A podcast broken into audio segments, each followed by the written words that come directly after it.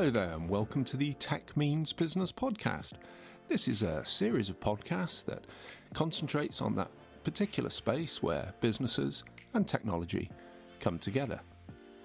Now, from the dangers of phishing attacks and account takeovers, through to the implementation of zero trust frameworks and identity verification solutions, we've seen firsthand, all of us, how technology continues to shape the way that we approach online safety.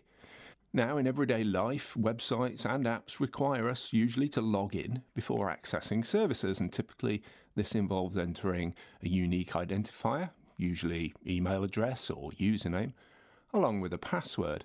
Increasingly, however, this particular method of verifying who we are is open to fraud.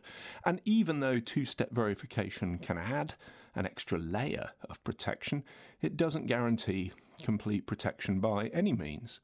So, to overcome this, some companies are adopting zero trust access evaluations and privilege access management, and these grant or deny network access or access to any resources based on real time assessments which are risk weighted.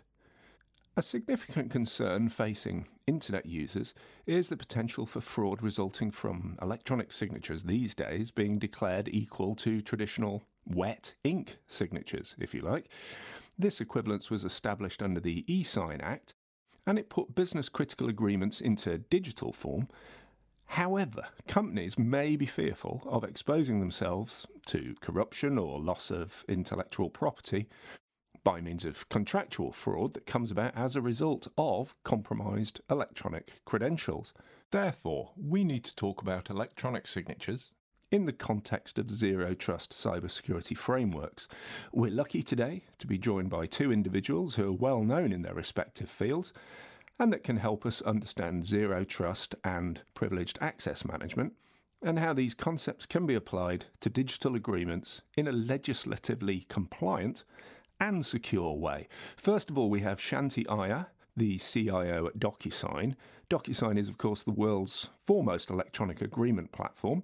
And Brett Winterford, the Chief Security Officer for Asia Pacific and Japan at Okta. Okta is a primary supplier of digital identity verification systems, and it's trusted by multinationals and financial institutions and governments, in fact, the world over. Let's start with some introductions if we can. Shanthi would you give us some words of autobiography if you would? So, Shanthi Iyer and CIO at DocuSign for about two years right now. And prior to that, I spent 22 years at Cisco. So, kind of scaled along with the company, you could say. Started my career in India, worked there for about a year. And then when I came to the US, I kind of switched over to doing more database administration. And that is how I got interested into the data space quite a bit and then played multiple roles at Cisco and ended up becoming the chief data officer for the company prior to switching to DocuSign. Thank you, Shanthi. And Brett Winterford from Okta. Um, could you give us some words of introduction about yourself, please? My name's Brett Winterford. I'm the Regional Chief Security Officer for Okta. My current role um, basically is, is part of a global security function that follows the sun uh, around uh, around the world, from the Americas to to uh, Asia Pacific and and up, up to Europe, um, but also occasionally um, means that I get to, to, to, get in front of customers and talk through their security issues as well. So, uh, a very enjoyable role. And thanks to both my guests. Before we start talking about document protection, digital signatures, and cybersecurity, perhaps we should define some terms. Zero Trust, for instance, is a security framework that improves application protection and network protection by assuming everything is malicious.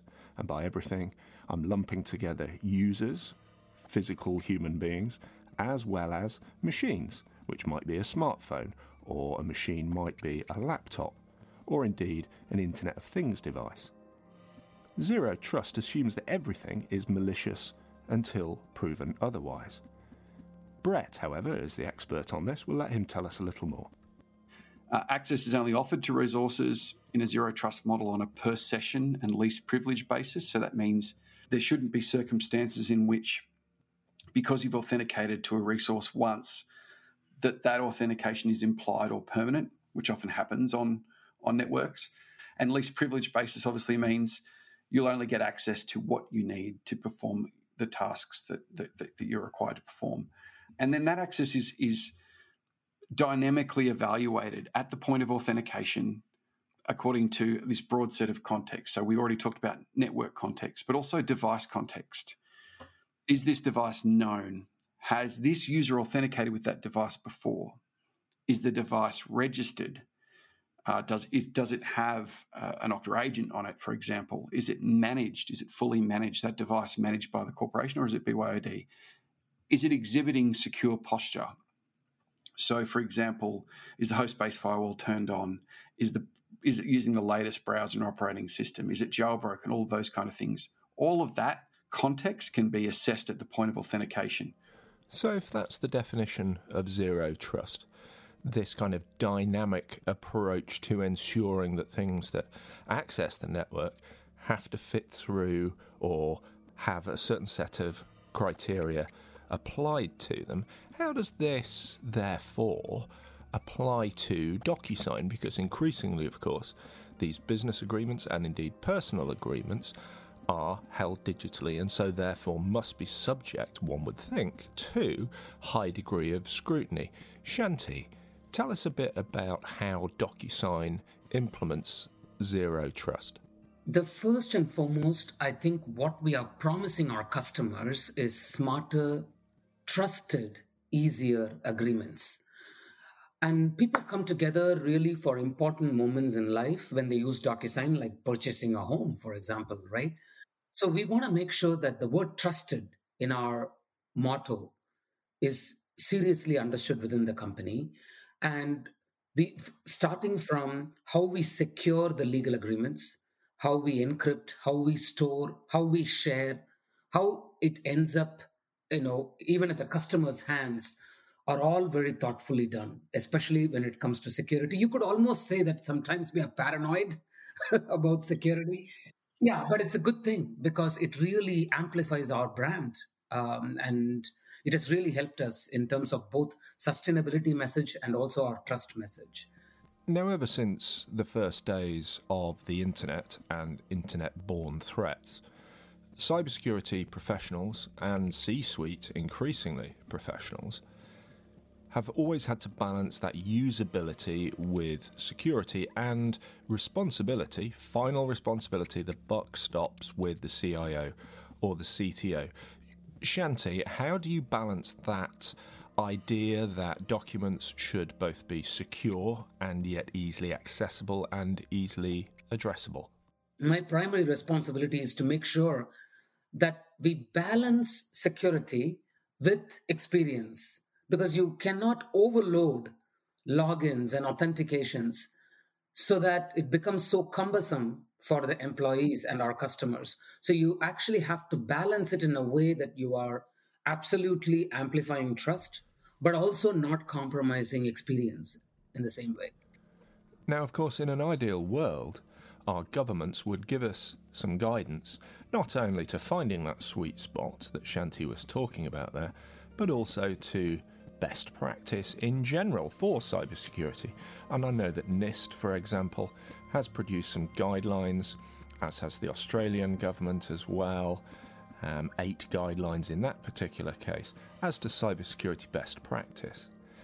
So we asked Brett from Okta about whether NIST guidelines, just to take an example, are a good starting point, or whether really we should be taking it merely as a starting point and building our own policies and our own layers of security on top.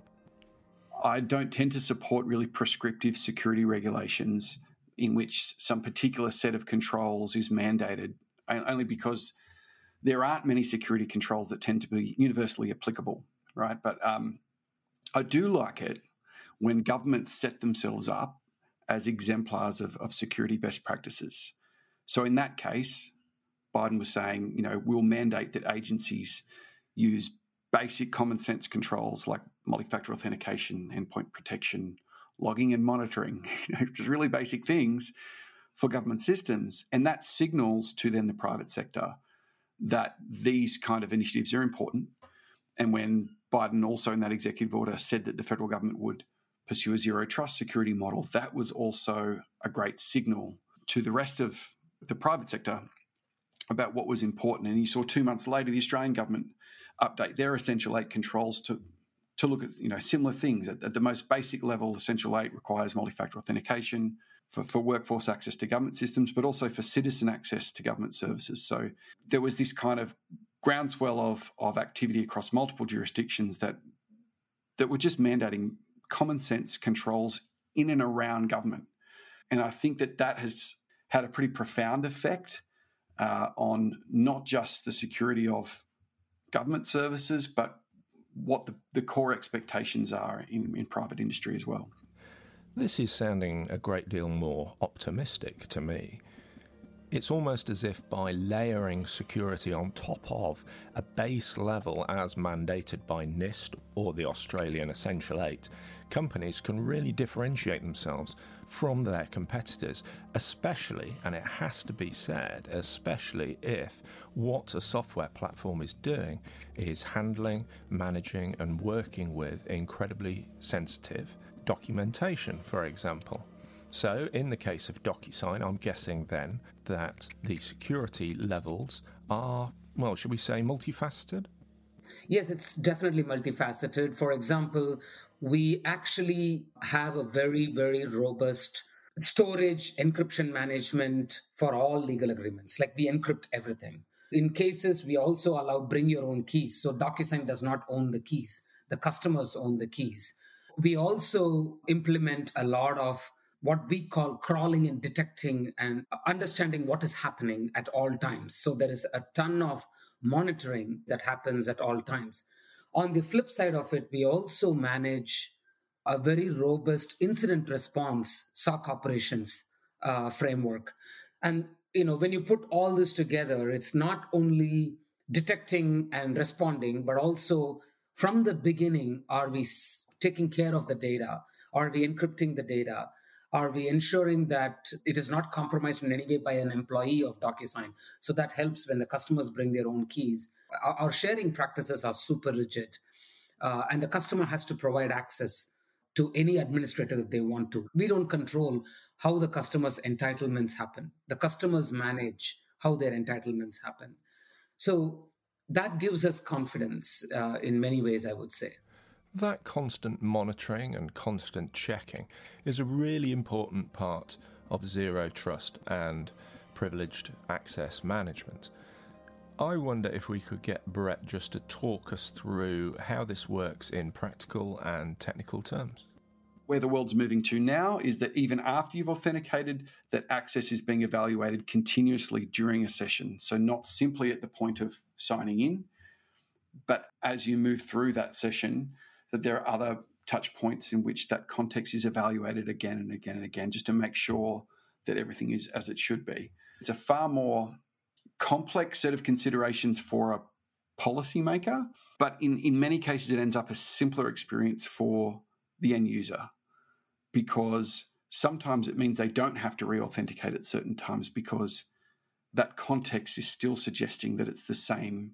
You know, there's still high assurance that it's the same user. So it seems to come down to policy to a certain extent.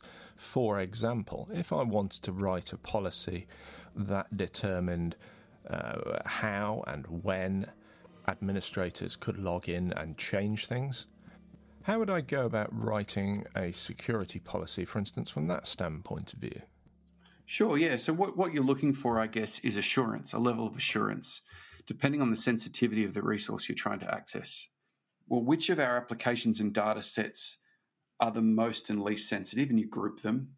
And the, the NIST again provides guidance on authenticator assurance level. And if you write policies that, that are that are aligned with the required assurance levels, you can say, well, some sensitive access to some sensitive resources, we will only allow when the risk level is determined to um, to be sat, you know, satisfactory for that for that particular resource.